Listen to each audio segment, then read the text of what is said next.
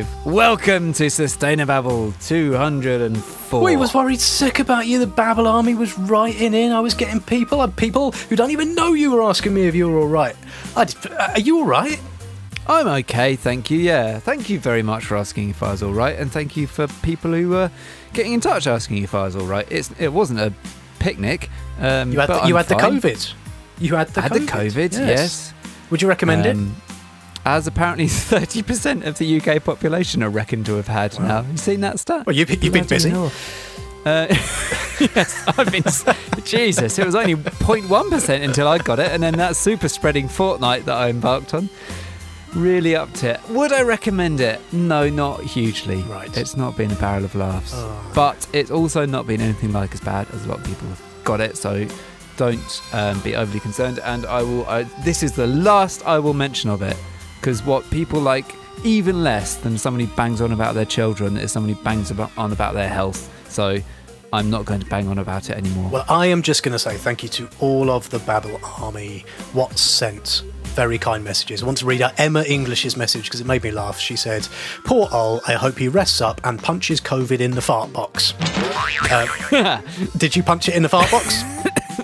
Yeah. Sure. Yeah. Sound entirely like you punched it in the fart box. No, I mean, we'll see how this goes. I think I gave it a very stern look in the fart box. I'm not sure I inflicted a fatal fart box blow. You want to say that? No. Down with this sort of thing. Careful now.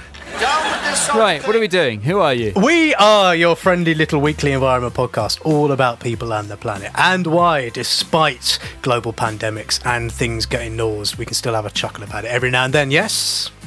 How we laughed. And what are we going to be having a chuckle about this week? Now, you remember, as well as Babble listeners, the famous English cricketer Darren Gough, don't you? Fast bowler. I couldn't pick him out of a lineup. I've heard the name. Played for Yorkshire. Yeah. It's quite a little man. Yep. Splendid. Yeah. And cricket, you say? Cricket. That's right. Yeah. Good. Darren Gough. Yeah. Yeah. And imagine for a minute that you were a tabloid journalist. You were standing on Darren Gough, and in fact, you were almost kind of in Darren Gough.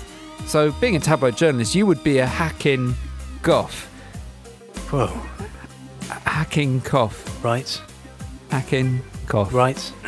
And we're going to be talking about tabloid journalists, and we're going to be talking about tabloids, and particularly the Daily Express, that has gone and done a weird thing that's all pro-climate and stuff. Yeah. So, that's one thing. The other thing we're going to be talking about is, bubbles have been a thing, haven't they? Bubbles. We've all been in our bubbles. Yes. Some of us perhaps not enough of being in a bubble, but no. Yes. Okay. I wish a few people at my kids' nursery had been a bit more bubbly, I have to say, because then I wouldn't have got COVID. Anyway, I'm fine. But we're going to be talking about different bubbles this week. We're talking about the bubbles that are in your fizzy drinks, in your Coca-Cola, which are no longer going to be trapped in big plastic bubbles, apparently. They're going to be in all papery things, and if you believe that, you believe anything. So that is our thing this week. We're talking about hacking Gough and bubbles, and that is, of course, a COVID theme day. Superb news, but you're not going to bang on about it, and that's the important thing. I'm not going to talk at length about poor old me that's been... Did I mention I had COVID? Oh, you're my brave soldier. You still look ridiculous, and I still see you've got your hair held up by a buff. That's nothing to do with the pandemic, unfortunately. It's just the usual disclaimer before any of that nonsense. Always off. Oh, dear me. Oh, dear. Mute yourself, will you? You need a mute button for that.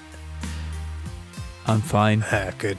We do work for environmental charities, don't we all? Yes. Yes, but these are very much our own germs.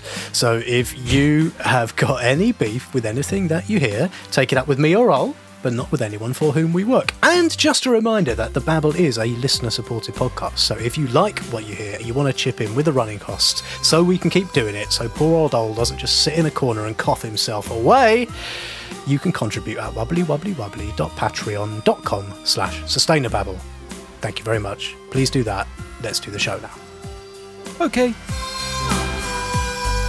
No! Before any of that, Ol. Now... I heard a thing, and I liked it, and I want to do. Can we? Isn't that a Katy Perry song? Yeah, it is. I heard a thing, and I liked it. And this thing, in fact, do me a thing. I heard a thing, and I liked it. Superb! Thank you very much, all. Yes, so we're going to do mystery quiz, mystery sound quiz. Would you like to play mystery sound quiz?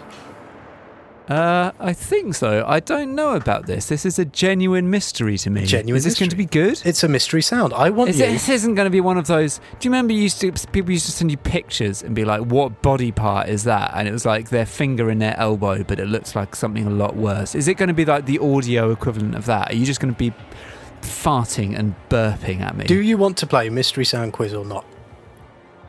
Yeah. Right, shut up and listen. So, you are going to hear, at the same time as the listeners, you are going to hear mystery sound, and I want you to tell me what you think is going on. That's it. Right, ready? Do I win a Ford Cortina? Right, mystery sound. What is this?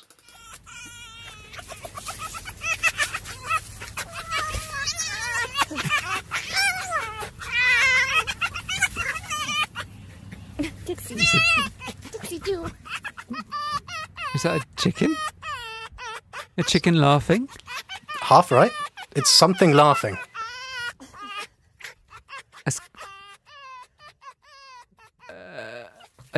An animal laughing? Yeah.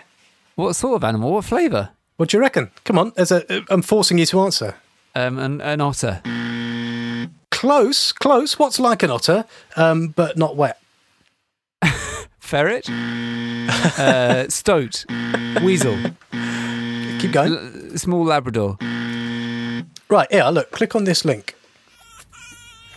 Ah, foxes. Laughing foxes. Wow. That's what a fox sounds like. Like an otter. Yeah, it's what a fox sounds like when you tickle its tummy. Those, look, they are laughing foxes, are they not?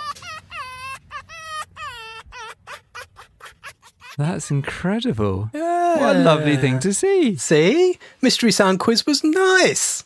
Poor, tell you what, people on Twitter liked that. That's been seen 17 million times. That's because laughing foxes are brilliant. I just wanted to start today's show with some laughing foxes. And we may have future mystery sound quiz in future episodes of other nice things, just to remind ourselves that not everything is Norse. Foxes still find things funny, and so does everyone else. Yes? Superb. Yeah, thanks very much. More of that, please. On a related theme, there was a video I saw of a dog that had clearly been separated from its owner for some time, and the moment of its reunitification was like proper tear-jerkingly beautiful. This isn't what a bond, what a thing to witness. It was amazing. I can't remember how to find it. Well, that's what the Babble listeners feel like having you come back. They've been separated from you for 2 weeks, and I imagine there's people all around the country and I am crying merrily and jumping up and down on a lead. And I am metaphorically leaping into their arms and licking them all over the face with my rabid tongue. Maybe tomorrow I wanna settle down. All right, these are the simple rules. No barking, no growling. You will not lift your leg to anything in this house. This is not your room.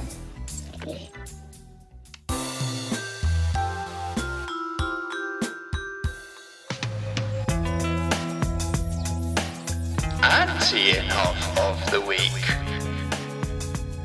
Right, Anti-Inhofe of the Week. There are Inhofes in this world, Dave, and they are people who think that climate change isn't real because there's still snow. Incidentally, fair bit of snow in America at the moment. Yes. Solidarity if you're one of those people currently in Texas without any electricity or heat or water in some places because there's been too much snow. Lack of solidarity if you're one of those Republicans who has decided to blame this on the Green New Deal, a policy which isn't yet even like agreed upon, let alone being implemented. Is that happening? That's happening. Or one of those Republicans who has shared a picture of frozen wind turbines from Sweden in 2014 and said, see, it's all those wind turbines, when it's Texas' a state which overwhelmingly gets its power and its heat from gas. But, you know, that's an example of Inhofes. We're not here to talk about Inhofes. I don't want to, as evidenced by the last minute and a half, I don't want to talk about Inhofes. No. I want to talk about We don't want to give you Inhofes. We want to give you anti-Inhofes. Exactly. And not all anti-Inhofes are where you might expect to find them. This particular Auntie Inhofe is on Fleet Street, sitting in the office. Is it still on Fleet Street? Or that's I think it's somewhere else now. It's probably Wapping or something, isn't it? Probably, yeah. Anyway, figuratively on Fleet Street, sitting in the office of a tabloid newspaper thinking, right, where's my next story about witches or something? And is now, in a very, very strange twist of fate, being all pro-climatey. Who are we talking about, Dave? We are talking about a man called Gary Jones. Gary Jones, who he is the editor, the new editor of a newspaper, I think we can call it that, called the Daily Express. The climate change denying, green activist baiting, horrible, Islamophobic, everything phobic, horrible rag Daily Express, that one, the boss of that has done a thing which has absolutely flabbergasted me. I have to say, my ghast is flabbered. Look at it. My bob is discombulated.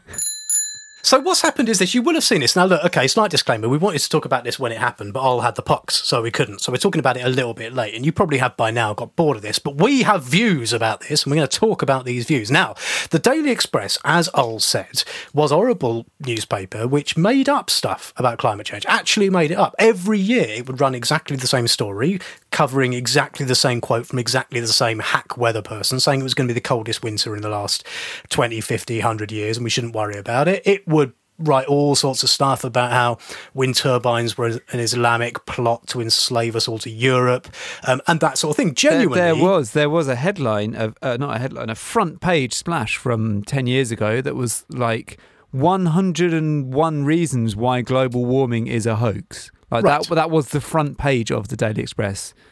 Yeah, and there was loads of stuff. That's just what they did. Is what their line was, and like beyond parody, as in even they must have known it was bollocks, right? But a couple of weeks ago, everyone woke up to discover that the front page of the Daily Express said,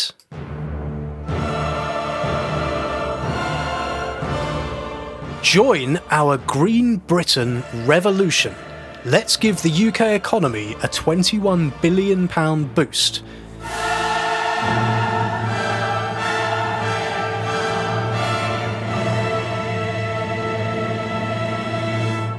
The Daily Express is today launching a revolutionary campaign to save Britain's environment and give a £21 billion boost to the economy because blah, blah, blah, climate change is really important, everyone wants us to act on it, and we're now launching a massive campaign with Friend of the Babble, Dale Vince. Go back and listen to episode 46, to save the planet. The pictures accompanying this was a Union Jack coloured all green with butterflies flying around it, wind turbines, solar panels, people on bikes cycling their kids around, and it said, Green Britain needs you.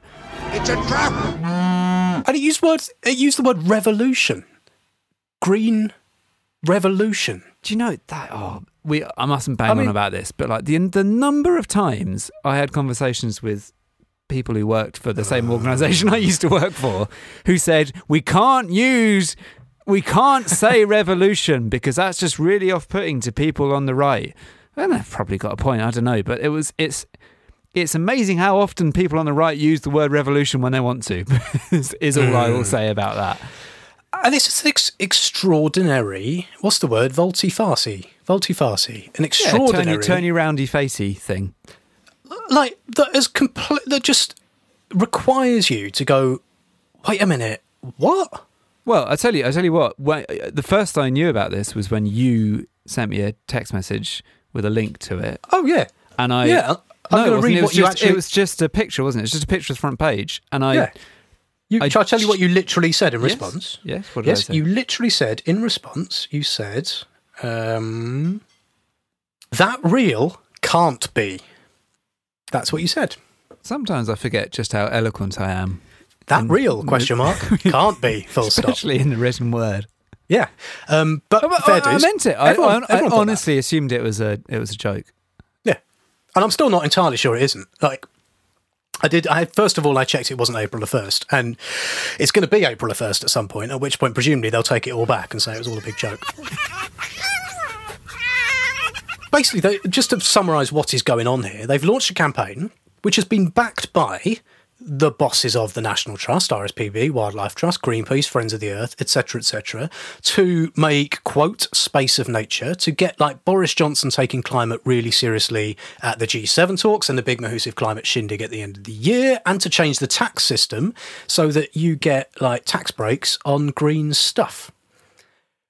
Yeah. It's the Express. VAT on green products is what they want. And they said an exclusive poll, basically justifying why they've done this, an exclusive poll commissioned by the Daily Express shows we are tapping into a new national mood, with 66% of adults worried by the state of the planet, climate change and the decline of wildlife and nature. Now, they're going to have to be hit with the naughty stick on this one, right? Because they are making it sound like they alone have realised that actually... Guys! when you ask people... People are worried about the planet! We're breaking.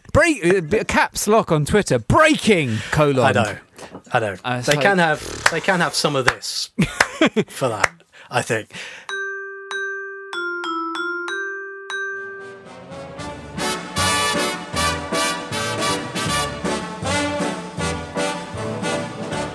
Now, people around the world listen to Sustainababble, and I do not flatter the UK media by assuming that people in America or Denmark, massive in Denmark, are familiar with the Daily Express. The Daily Express is a tabloid newspaper, right? I assume most countries have them. The UK, I reckon, has, like, more and worse ones than it's most places in the world. It's one of the things we do well, isn't it? Lie in print.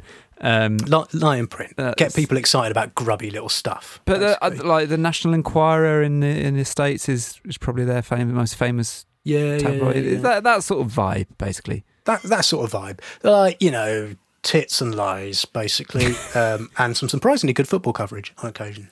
And the Daily Express it's been around for years and years and years, and, like, used to be established, respectable, fairly mainstream kind of paper. Right? It wasn't them. They weren't the Nazis, were they? It was the Mail that were the Nazis. It was the Mail. Right? Can I say that? Will I get sued? Yeah, no, the Mail absolutely supported. Was it supported the Nazi Party or supported Hitler? Well, supported the Black Shirts, didn't they? The Black Shirts, yeah. And the Express, but over the last sort of 50 years, 40 years, 30 years, something like that, the Express has just turned into the ugliest, most horrible, least well-researched paper. Right now, I asked a journo friend about this, what's gone on, and basically, it was bought by a pornographer. It was bought by Dirty Dickie Desmond, yeah, who basically just, my journo friend says, what's going on was Dickie Desmond just wasn't really interested in running this thing as a paper, was just sort of winding it down, using it to get advertising revenue, didn't do any journalism to speak of. All the journalists were given the boot, and instead they just recycled the same press release from a bunch of people who think just because there's still snow that climate change isn't a thing, right? And it got bought. The Express got bought by the people who own another tabloid, a lefty tabloid called the Daily Mirror. And those people said, hang on a bloody minute, we've got loads of people read this stuff who might actually not, if we look at this poll here, think all this climate change stuff is made up.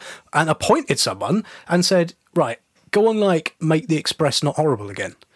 And the amazing thing is they appointed this guy, Gary Jones, and I do love the story. So he's the new editor, is that? He's the new editor. He's a lefty. He's a working-class lefty by his own description. I suspect he's not a lefty in some of the ways that you and I think are lefties, but, you know, he is a lefty of sorts.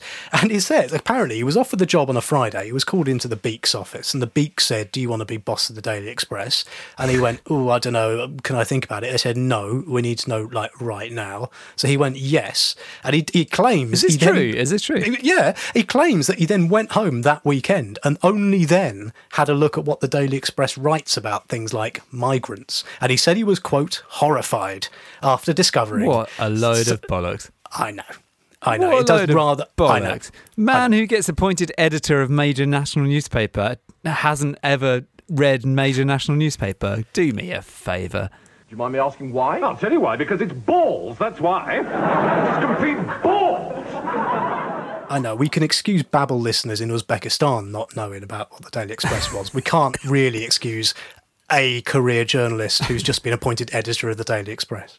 So what did he say? He said he was horrified. He said he was horrified to see some of the horrible shit they publish. And don't know exactly what happened then, but then a couple of weeks ago, massive U-turn on what it says about climate change. So what do we think about it? What do you think about it? Oh, because I'll tell you what you think about it. Oh, you think that's good because you think it is unmitigated brilliant news. I think that's about right. See, told you. I'm not sure. I think it's brilliant news in the sense that I don't know how big a deal it really is. Oh, I think it's a massive deal. We'll come to that. I'm not saying it's not a massive deal. I'm just saying it's not like in terms of like things that are going to radically stop the planet boiling. It's probably not one of the, it's not in the top 10 of things that are going to, whoa, look at your face, blimey, come on to that. But I think it is very good. And the reason I'm hesitating is I suspect why a lot of people in green world and lefty world are hesitating is because it's very hard to look at somebody who has been your enemy and saying awful things all the time, like, for just years about climate, and years and as years. You alluded to, like about oh god, LGBT if you want to like, really make yourself feel terrible about the state of the world, go and like search for Daily Express front pages regarding migrants, and it's horrific. And like they are one of the reasons why there is a Brexit, why there's a huge cultural current of anti-migrant, anti-foreigner, anti anyone who isn't white. Like they are absolutely on the hook for that. And there are, that paper has done some awful things. And it's therefore very difficult for people to kind of look at this straightforwardly good thing they're doing, campaigning for more action on climate change and saying that we want everyone to do more stuff on climate change and be kind of happy about it. Because it's like, if Ian Botham said something nice, it'd be tricky. Be tricky. Can we ask you a question about the cricket? No, I'm not here to talk about cricket. Okay, that's fine. 2 points to ask at this stage. Firstly, your glasses are now so wonky that one of your eyeballs is no longer actually in the frame of the glasses. That's better. You've got to get that fixed. It looks ridiculous. Secondly, as you know, I've now 2 months clean of Twitter, having a great time, thank you very much. Still no particular desire to go back onto it, but I imagine people on Twitter had views. Oh, sorry, I meant to say there's an enormous clamour for you. Twitter is wondering, like, where's Dave? This site is nothing without him. I meant to tell you that, but it's still going, is it? I mean, it's still going, yeah, and it's just the poor sods. No, seriously, what has the reaction been? Because my guess would be, I genuinely don't know. My guess would be that there are two camps, as there always are. The sort of camp that says the right camp and a wrong camp. Well, yes, the sort one in camp one, people who go bloody hell, this is one of the most significant indicators, or you might actually win. And then the other people who go, it's the Express. Like, I am not capable of giving them credit for anything. This is going to be a disappointing answer to you, because after our most recent joint interview... 16 years ago. 16 years ago. What? It's nothing. It just feels like it's been a very long time. All that time ago, where we talked about how going on social media was one of the ways to undermine what you think about something. I've gone on social media much less. I've gone on Twitter much less. And deliberately on this one, I was like, I'm going to try and work out what I think about this without reading what other people think about it first. So I can't really tell you. I do know that there have been a few lefty voices going, hang on a minute, why the hell are green groups falling over themselves to kind of congratulate the Daily Express about this? They're actually just campaigning for tax cuts. And in the view of lefty people, or those particular lefty people, tax cuts are always bad. And this is just about making, I guess, kind of people with lots of money who are going to finance big green projects, it's just going to make them richer. And it's the same people just doing different stuff. And I don't really have much time for that argument. I think there are loads of examples of where green groups and other environmentalists have asked for changes to the tax system so that green stuff gets incentivized and not green stuff gets disincentivized. So like just because it's about tax per se doesn't mean it's a bad thing. No. I'd imagine there are other people, and I haven't seen this, but I imagine there are other people saying you can't just hop on board with a paper when it's doing a good thing on the narrow issue that you are concerned about and ignore all of the horrific racist stuff that it's done on other things. And I have a lot more time for that. Yeah. Which is totally fair. And neither can you take back the damage you've done in the past, right? No, exactly. Although actually they have, I know they have tried to take back the damage they've done in the past, because if you go on the Express's site now and you search for climate change, you don't get it's all a plot cooked up by the Chinese. You get climate change is really important. Here's all the articles we've written in the last week about climate change. I'm not saying I genuinely don't know if they deleted it. I just know it's quite hard to find if it's still there. Let's put it that way. If they have, because you asked me in the prep if that was a good thing or a bad thing, and if that is what they've done, if they deleted it, like I don't really care. Because the point about a tabloid is that it's, you know, it's of the moment. It's like any news, it's very fleeting. And so the only thing that matters really is what they're saying now, because that's the thing which is going to influence people now. Like nobody who is a Daily Express reader is going to trawl through the website to see what they were saying about climate change 10 years ago. So I don't really care. Obviously it's infuriating because you want to be able to point at the massive hypocrisy and all the rest of it. But again, does that achieve anything other than making us feel a bit smart? Probably not. And, you know, this is a recurring theme in the Babble, but it's not for us, is it? This is the other thing. Like, lefties can get all stroppy about the Express going green all they like. Like, the Express ain't doing it to get momentum activists on board with the Express. That's not what they're up to, right? What they're doing is they are responding to their own poll, but presumably all of the other research that exists that says, like, everyone in this country thinks climate change is important, irrespective of where they are in the country, what their politics are, right? They must think there's money in it. Like, it's a commercial decision. Any newspaper taking an editorial stance is doing it because it thinks it will make more money, of course, taking that stance than taking a different one. And this is why, like you said, you know, you don't think it's one of the top 10 things that will save the planet. Maybe not in itself, but I think it's evidence of one of the top 10 things that will save the planet, which is that if the Express reckons there's money to be made from talking to its audience about how climate change is a massive problem, and not just once, by the way, like every single article in this prep doc, you will note, has been sourced from the Express talking about the environment, right? That shows that the essential argument is won on climate change, right? I'm not saying this means we have fixed it, very far from fixed it, but it is now not. When we started this podcast, right, there was still all sorts of bollocks being written in all sorts of mainstream places about climate change being made up and being a fiction. We named a section of the show after one of the most famous people. Even Jim Inhofe doesn't bang on about climate change so much anymore, right? But anyway, we'll talk about the UK. Leave me alone, we'll talk about the UK, right? Well, I think that's relevant, actually. I think the Biden effect is massively relevant here. Go on. Because I think when you've got the president of the States being so aggressively pro-climate and like going way faster than and further than people thought he was going to, you know, he is the leader of the free world. He's the man who has control over the biggest amount of flows of money, really, when you think about it.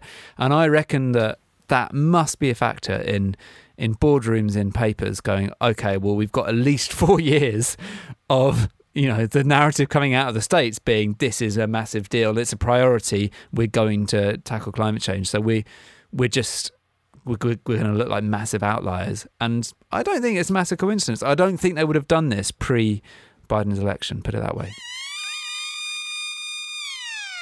Well, then, damn it all, what more evidence do you need? The poo-pooing alone is a court-martial offence.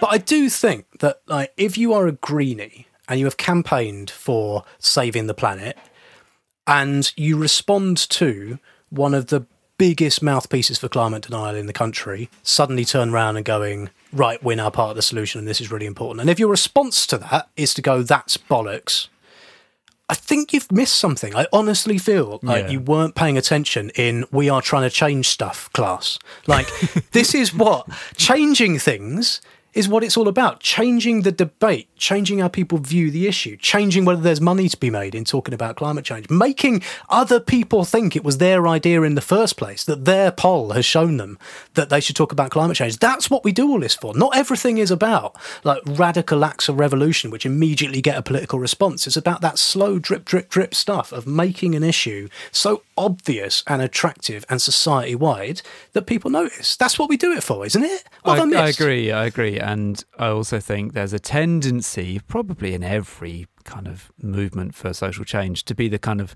the keepers of the truth, or, you know, what there's a better phrase than that, but you know what I mean. It's like we are the truth keepers. Yeah, we are the one group of people who have the right to know about this, and that's not how effective movements work, is it? Like you're laughing because my glasses are. Yes, yeah. Your glasses are absolutely ridiculous.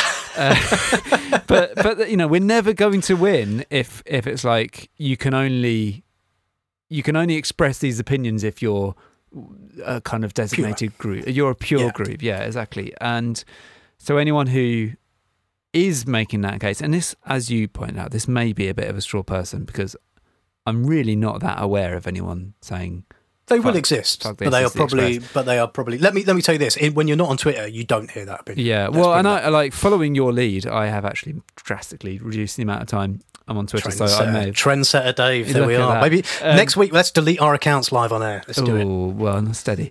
What was I going to say? But, well, I did ask some people who work in green groups, because I was wondering whether, like, the internal dynamics might have been interesting about this, whether people... Because often what happens is that, like, an organisation is signed up to support something by the boss of that organisation or a senior person in that organisation, and it becomes public, and the rest of the people inside go, "What the? We can't support what? No, where? Oh, nobody asked us. But that's completely in contradiction to this thing we do with a partner over here. What's going on?" Well, too late. We're doing it. And I wondered whether you know. And then you have all staff meetings and lots of navel gazing, and nothing happens. Blah blah blah. And I was wondering whether anything like that had gone on this time. And having asked around in a couple of organisations, basically no. Like it's really not been that big a deal. And I think that's just an expression of the fact that that most people think that it's a good thing and a sensible thing. And yes, of course, we should lend a quote and our logo to a newspaper that wants to do stuff on climate change. A thing to say in passing is it's not just the Express that are at it as well. Like, The Sun has been quietly going green. Yeah. The Sun is another UK tabloid, the biggest newspaper in Britain, I think, circulation-wise. No, Mail. Daily Mail. Mail, is it? Oh, right, okay, actually, anyway. Newspaper, yeah. In terms of print, I think it might still be The Sun, yeah. Massive, anyway, right-wing newspaper, and that has been for ages, getting on with green stories. We recorded, hasn't quite forgiven me for this, we recorded about 6 or 7 episodes ago, we recorded a little Babble feature about Jeremy Clarkson writing a story about how it was really important to save all the insects, and, like, saving nature is really important. Jeremy bloody Clarkson wrote that in the bloody Sun, and we covered it. And we concluded all sorts of really interesting stuff, like this is ridiculous, it's Jeremy Clarkson, but hell, this is progress. And then Ol got cross with me because the recordy thing didn't work, so we couldn't use it. That was in that episode when I had to do a special ending. You remember the special ending? I always remember your special ending. And you can tell me your reasons, but it won't change my feelings. I feel the same. Right, stop press. Ol here, by the way. Turns out, and this is going to shock a lot of you, the Daily Express are a little bit inconsistent. They have gone and published a story saying how awful it is that the BBC, the bloody BBC, are putting on a documentary all about Greta Thunberg, because, according to one of the sources they quote, which is the Defund the BBC campaign, when you pay your BBC licence fee, you get preached at by Greta, and how awful this all is. So there you go. Perhaps we just need to wait a few weeks and see just how committed the Express is to its new green crusade. I mean, I think probably they're perfectly capable of keeping both things going at once. I'd imagine they will keep their green campaign for a tax cut on renewables going, and equally keep their rabid, foaming at the mouth hatred of the BBC going in an equal pace. But obviously it's just a bit confusing for them when they're trying to hate on the BBC, and then BBC's doing a green thing and they like the green thing but not other BBC. Oh God, migrants! Hello there, my name is Crichton 2X4B523P, such a jerky middle name, and you are listening to Sustainababble. Sustainababble of the Week.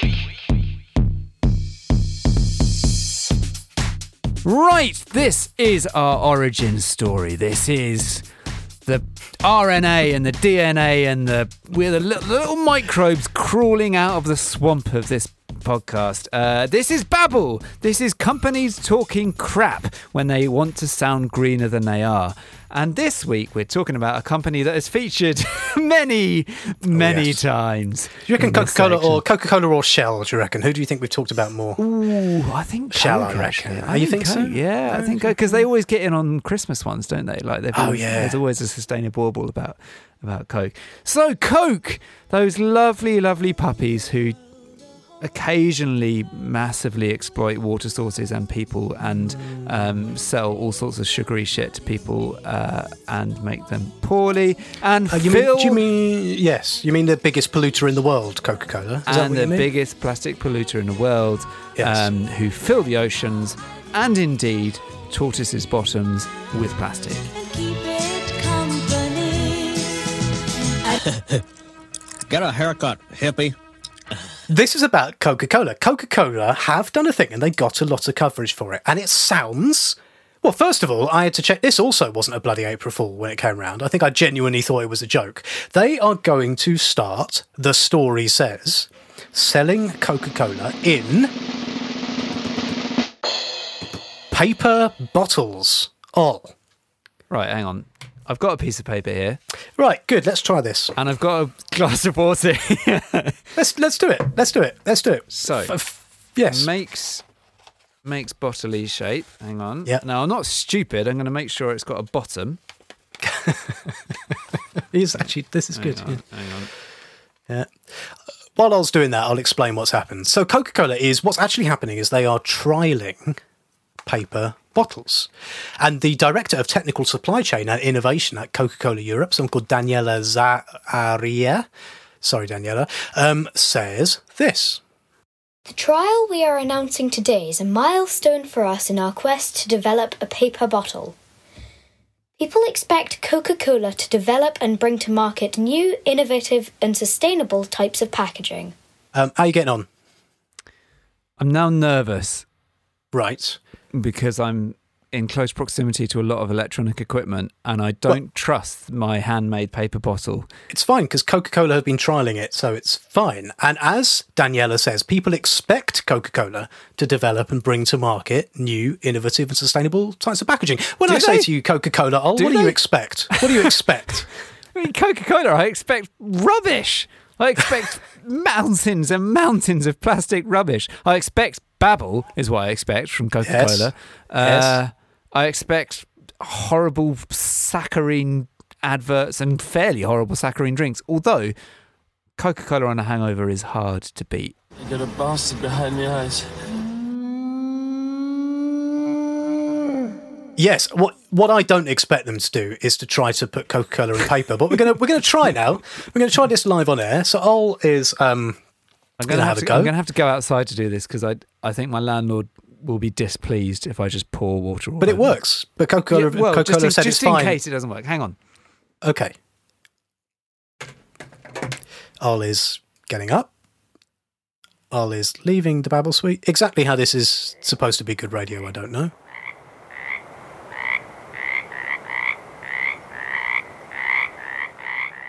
That's that. It's running down my sleeve now. When I put my headphones on, it's gone all down my sleeve. Not good. Got a very wet hand. Not good. Wet. Oh, it's gone up to my elbow. Must be like cuddling one of your infants, is it? I don't cuddle them anymore. Do you remember when we... Do you remember when we worked for environmental charity that used to have pens made out of paper? Do you remember that? God, they were the worst thing ever. absolute classic of the genre of eco things that are shit. When you're, like, you're working in a job, it's still a job. Just because it's an environmental charity, it's still a job where you're like stressed and you got deadlines. And like the most irritating thing is when 17 pens in a row don't work. Yeah, or worse, when you are, it's an environmental charity, but you still wear trousers, and where you put pen in trousers. Not everyone there wore trousers. No, that's true. That is true. At least two people I can think of never wore trousers, but some of whom were quite senior. Anyway, what were we talking about? Yes, and then you find that aforementioned paper pen has exploded all over yourself. That's not very good. So we have established live on air that there are challenges, shall we say. Yes. Soggy. Big wet challenges that Ole is holding Soggy up with challenges. Putting a liquid in paper. But, now, in and of itself, interesting thing, right? Interesting idea.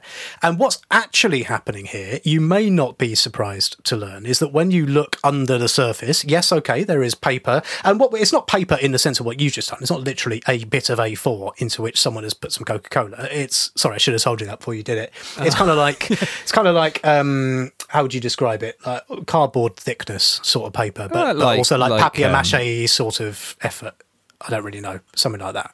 It's not dissimilar to paper cups that you get, you know, like disposable paper cups. Yeah, okay. But important disclaimer is, yes, we are trialling a paper bottle, which has still actually got plastic in it. It's got a little plastic lining. But that's what they're doing, is that there is still plastic in it. There's like a little thin plastic lining around which is some paper, which is like saying, yes, I've stopped eating pigs in blankets, except for the blankets.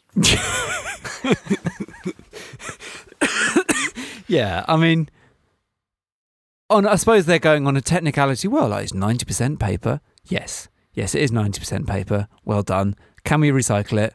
No, because of the plastic that's in it. Yeah. Brilliant. Yeah. Well done. Oh, and, you know, and they would argue, possibly correctly, that it's less plastic, right? So that is better than some plastic. I mean, it's not... glass bottle! A glass bottle! I don't understand. I don't understand why we can't just... Coca-Cola used to be made in glass bottles, and a Babble listener from Australia, I think, sent us a picture of where it is still available in glass bottles. Glass is a good thing for drinks to go in. Yeah, but there's a lot of energy used. It's not a green thing, is it? It's quite green because, well, look at bloody milk bottles. Like, glass milk bottles get collected and reused loads and loads of times. Like, if you get your deposit return scheme right, people will give you your glass bottles back. There's nothing wrong with using glass. Glands near their anus. Like a skunk. And anyway, it's not even Coca-Cola are getting all the kudos for that. It's not even them doing it. It's some Danish company called Pabako or something, which is working with other drinks companies as well. And Coca-Cola is like, you know, working with them, but it's not their technology. It's this clever bunch of dudes. Right. We're big in Denmark. so if you want to sponsor us, Pabako. What Coca's managed to do is get all sorts of mainstream news outlets writing positively about how Coca-Cola are trialling paper bottles, when in actual fact, another company are developing not paper bottles. It does appear to be what the case is. I mean, I suppose if you're Coke, you do get to hire the best PR people, and clearly someone has done a job on the world's journalists there. Fair enough. As you saw in the prep doc, I had a little bit of an internal wrangle about this, right? Because yes, genuinely... it was wonderful. It was like watching a stream of consciousness on a Google doc. It's fantastic. This is one of those things that, like, I've been at this too long, and like, I genuinely don't know what I think. I knew when I talked to you about it, I would pretty quickly arrive at what I thought. But when I actually just sit and think about it, I'm like, look, all things being equal, this is better than not doing anything at all, right? If you're going to have Coke being sold at vast volume, it is better to put it in a thing that has a bit of plastic in it than a thing that has a lot of plastic in it. Like, if you are saying to me, do you want this kick in the face or that slightly softer kick in the face, I will choose the slightly softer kick in the face, right? Yes, or a gentle tickle by one of my big toes. A gentle tickle or a nibble and a chuckle with a fox. That's what I will choose, right? But like, the problem here is not really about like how much plastic is in a bottle. I mean, it's better, but the bigger problem is just the nature of the product itself, like the vastness of the empire and the colossal amounts of the water and the manufacturing of this lifestyle of stuff that you do not need and which is not very good for you and which is addictive and etc, etc, etc. That's the problem. Like, and it can simultaneously be true that that can be a slightly greener thing, but it's not inherently good. No, and it's what they want us to be talking about, isn't it? Like, it's right. It's marketing 101. It's, okay, so here are the things that people criticise us for, which we do not want to talk about, like, you know, draining entire water supplies of Indian villages and stuff. Let's not talk about that. Let's talk about... They don't advertise that. No. So, you know, this is a handy thing to get people talking about and going, oh, Coca-Cola are going green. No, they're not. No, they're not. If Coca-Cola were serious, they would say, okay, well, we make a thing that is just pointless, as you say, but some people like it. So let's dispense it from like massive kind of publicly available fountains or something. Like, you know, if you were really, really serious about prioritising your impact on the environment, you wouldn't start by saying... Maybe we will get a Danish company to make 2,000, I think it literally is 2,000 bottles out of something which isn't entirely plastic. Transparent. And I found the ideal thing for this is some of this transparent sticky back plastic. Now, it needs to be just a tiny bit longer than the length of the belt. This is why this podcast exists. There is a difference between doing something in a slightly greener way and doing something that is fundamentally the problem, right? The problem is... that sort of business model and the fact that you would rather sell vast amounts of it and ruin the planet than stop selling it entirely. That is the problem. Yeah. I don't want to come over all you know what about this, but that is the problem here, Ol. It's the problem. It is the problem. And I got another problem with this. Do you remember that thing at school when you used to get like one of your teeth or one of the school weed's teeth or like a 10p same person, piece, mate, and put it into a glass of Coke and leave it for an hour and see what happens to it? Do you remember that? I never did that. Did you not? I think that's apocryphal. Be a 70s thing, but yeah, I'm not that old. It's not apocryphal. I did it. It happened to me. And like you put your... It was designed to show you about why it's important but not to drink too much. Did the teacher just go, all right then, boys and girls, anyone got any teeth going spare? Pretty much from memory, yeah, I think so. What you were encouraged to do was to save them when they fell out your gob. I don't quite remember. You definitely did it with... I have definitely in my life been involved with teeth going into a glass of Coke, and I don't think they were my teeth. Can't quite remember. Anyway, the point being, it was designed to show you how Coke is really corrosive, and it all zapped through everything. Put 2p in a glass of Coke and come back in an hour and see what's happened to it. Clean 2p is what's happened to it. How in God's name is it possible, genuinely, for Coke, which is inherently like fizzy and kind of reactive and sugary, to ever be served in something that is degradable? I don't understand. Like, this is... Oh, right, I see. This is a genuine, like, material science question. But the fact that they still need to put plastic on the inside of this paper bottle kind of tells you a bit of what the problem is. Is that for reasons of it being dissolved, or is it just a kind of wet thing, meets paper, doesn't equal... Either way, it's a problem. I mean, I suppose my bigger point is they're like... The point will come where they go, yeah, we tried putting our Coca-Cola in 2,000 paper bottles... And we're left with a big pile of soggy paper. Didn't work. And should have listened to Coke. Yeah.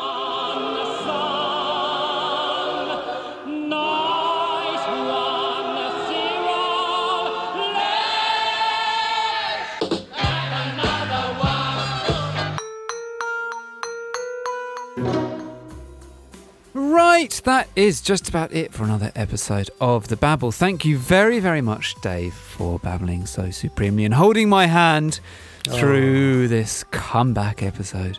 You've done very well. There's been an awful lot of coughing I've edited out. I'm delighted to have you back. I was all worried. So welcome back. Get your glasses fixed. You look ridiculous. Thank you. Now, it wouldn't be a babble without me forcing Dave to defend the death of loads of animals. So I did just want to get this in. You wouldn't let me talk about this in the main bit, so I'm going to talk about it now, and I will do it quick. Go. You know the big drug lord, Pablo Escobar? Yes. Ex-drug lord, Pablo Escobar.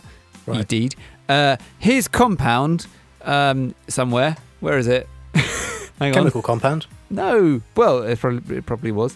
Because he was Colombian, wasn't he? So is it in Colombia? Yes. You are doing this magnificently. Thank as you. Well as yeah. I hoped right. you would. Look, this is why I didn't want you to do it. Shut up. Where he lived in Colombia, he amassed a huge quantity of animals, and then when he died, they all got released and whatever, including a whole bunch of hippos who have become a bit of a tourist attraction and have bred. Hippos don't live in Colombia naturally, and they are knackering up the local wildlife. And now scientists are really worried and saying that what should be done is the hippos should be killed. What do you think should happen, Dave? Death to the hippos or death to all of the delicate natural native ecology and fauna and all the rest of it? And my position is it should not be death to the hippos. So just let the whole delicate ecosystem fall apart. I am not a hippo ecologist.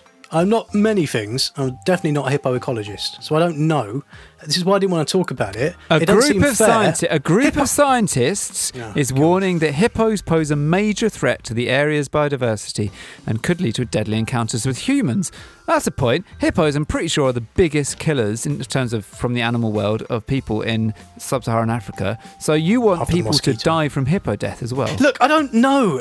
I don't really care. Since when am I supposed to arbitrate on bloody hippos now, as well as pandas and grey squirrels? Well, because that's your thing, isn't it? You're all don't kill the grey squirrels. Can we finish this episode now? They get to just kill whoever they want. Can we finish this episode now and say happy birthday to Greta, happy adulting to Greta, who has turned 18. Do you remember when I didn't know what a Greta Thunberg was? Yes, I do. I remember being a little bit astonished that you didn't know what a Greta was. But yeah, we are old enough to remember when Greta was just a 16-year-old who Dave didn't know about. Now she's 18. And yeah, happy bloody birthday to probably the most inspiring person to have been active in climatey world in the last couple of years. And what a difference. What a difference she's made. Happy birthday, Greta. Yeah, happy birthday. And I think she's amazing. She's putting up with increasing amounts of shit. And she said this about it, which I thought was a very wise quote. She said, if you actually start thinking about where you are and what is being said about you and how much focus you are getting, you would develop a self-image that wouldn't be very sane. And I just think, I wish I was that wise when I was 18. Do you think we'll ever be that wise? Or is time running out for us to gain wisdom, do you think? I think it might be. I've always imagined all these things that I'm going to achieve when I'm older, wisdom being one of them. But now I'm older and I'm not wise. Thank you very much, Owl, for babbling. Thank you to Arabella for so nobly reading out the Eco Guff, to the legendary Dickie Moore for the music that starts, ends and intertwinkles this podcast, and to the fantabulous Arthur Stovell for the logo what adorns our podcast and our t-shirts, what you can buy at our website, what is wobblywobblywobbly.sustainababble.fish. If you would like to send us anything, you can do so on email at hello@sustainababble.fish. Not if it's a cat, you can't. No, you can't send us a cat. Can we get a Babble cat? Sure. Yeah, that'd be nice. What would we call it? Inhofe. Yeah. You little Inhofe, will you come here? Don't you piss on that. Yes, let's get a Babble cat. Okay, what was I saying? You can, send us cats to PO Box Sustainababble. Email us hello@sustainababble.fish. Tweet us at the Babble Wagon. Go on Facebook and search for Sustainababble. And give us money. We've mentioned this already, but we'll mention it again. We need your dosh to keep this thing going. Give us dosh at Patreon, patreon.com/Sustainababble. And thank you to the band of loyal Babble devotees who do give us cash. It's hugely appreciated and we love you. Right, good, very good, Old. I'm glad you're back. I don't think you're 100%, old son. I think you've done well, but I think you're going to have a lie down and continue your recuperation so that we can bring Babble to the nation and box this pox on the fart box. Absolutely, yes. Very good. All right, bye. Bye.